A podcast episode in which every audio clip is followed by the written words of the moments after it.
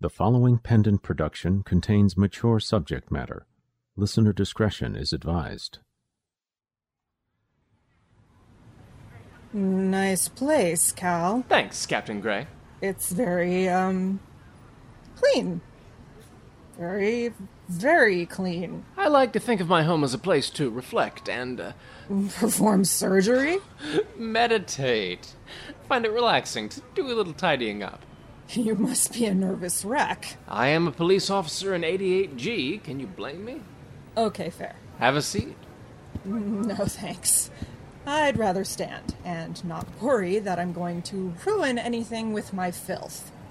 Besides, we won't be here long, right? Not long at all. I'll take my medication and we can be on our way. I understand. That was really weird, right? A woman just losing her mind like that? What would possess someone to attack an officer while they are giving a statement about a missing dog and then grab a vial off another officer's desk and swallow it? I hope the doctor is able to remove it before it bursts. Me too. And she wasn't the only one to go cuckoo on us. Things have been stupidly strange around here. I could handle the rustler gangs. They made sense. It was clear what they wanted. But these people we've been getting recently are serious weirdos. They don't have any motivation, and most don't have a history of mental illness. And there are just so damn many of them.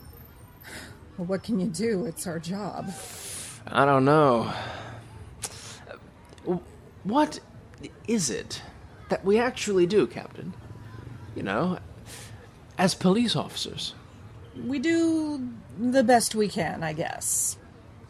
Protect and serve, hold up the status quo. The status quo is non existent. I'm not going to lie, I never liked the idea of being in bed with the crime families. Watch it. Right, I, I, I keep forgetting about you, literally. Uh, oh. Anyway, my, my point is that even though I have misgivings about the families, they do seem uh, to do a better job at running things. It's all the organization in organized crime.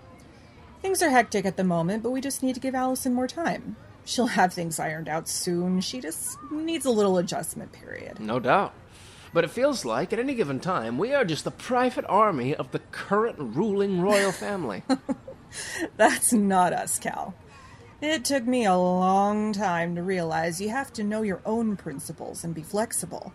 Do what is good for the people we protect.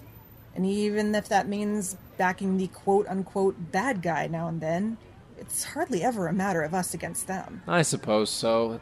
That helps a little. It's, it's just hard to wrap my head around. So the next time I have a moral crisis, you will know exactly what to tell me. So this doubt never goes away?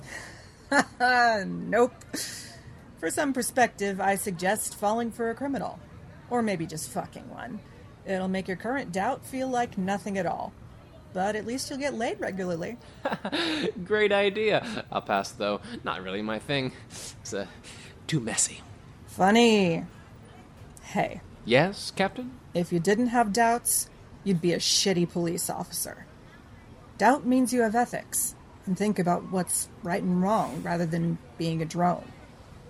I'm proud to have you on the force. Thanks. Now, what do you say you take your life saving medication so we can leave this altar to cleanliness and get back into the comfortable, sane grime?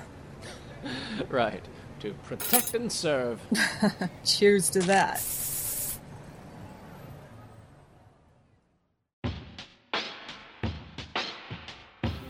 The Kingery, Season 11, Mini Episode 5 What Do We Do Now?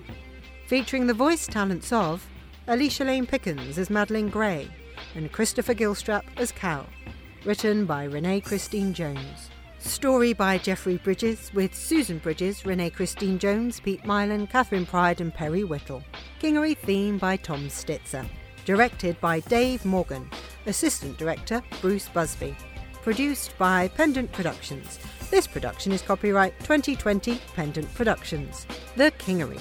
Created by Jeffrey Bridges, Susan Bridges, Macaulay Eaton, John Hardin, and Teresa J. McGarry.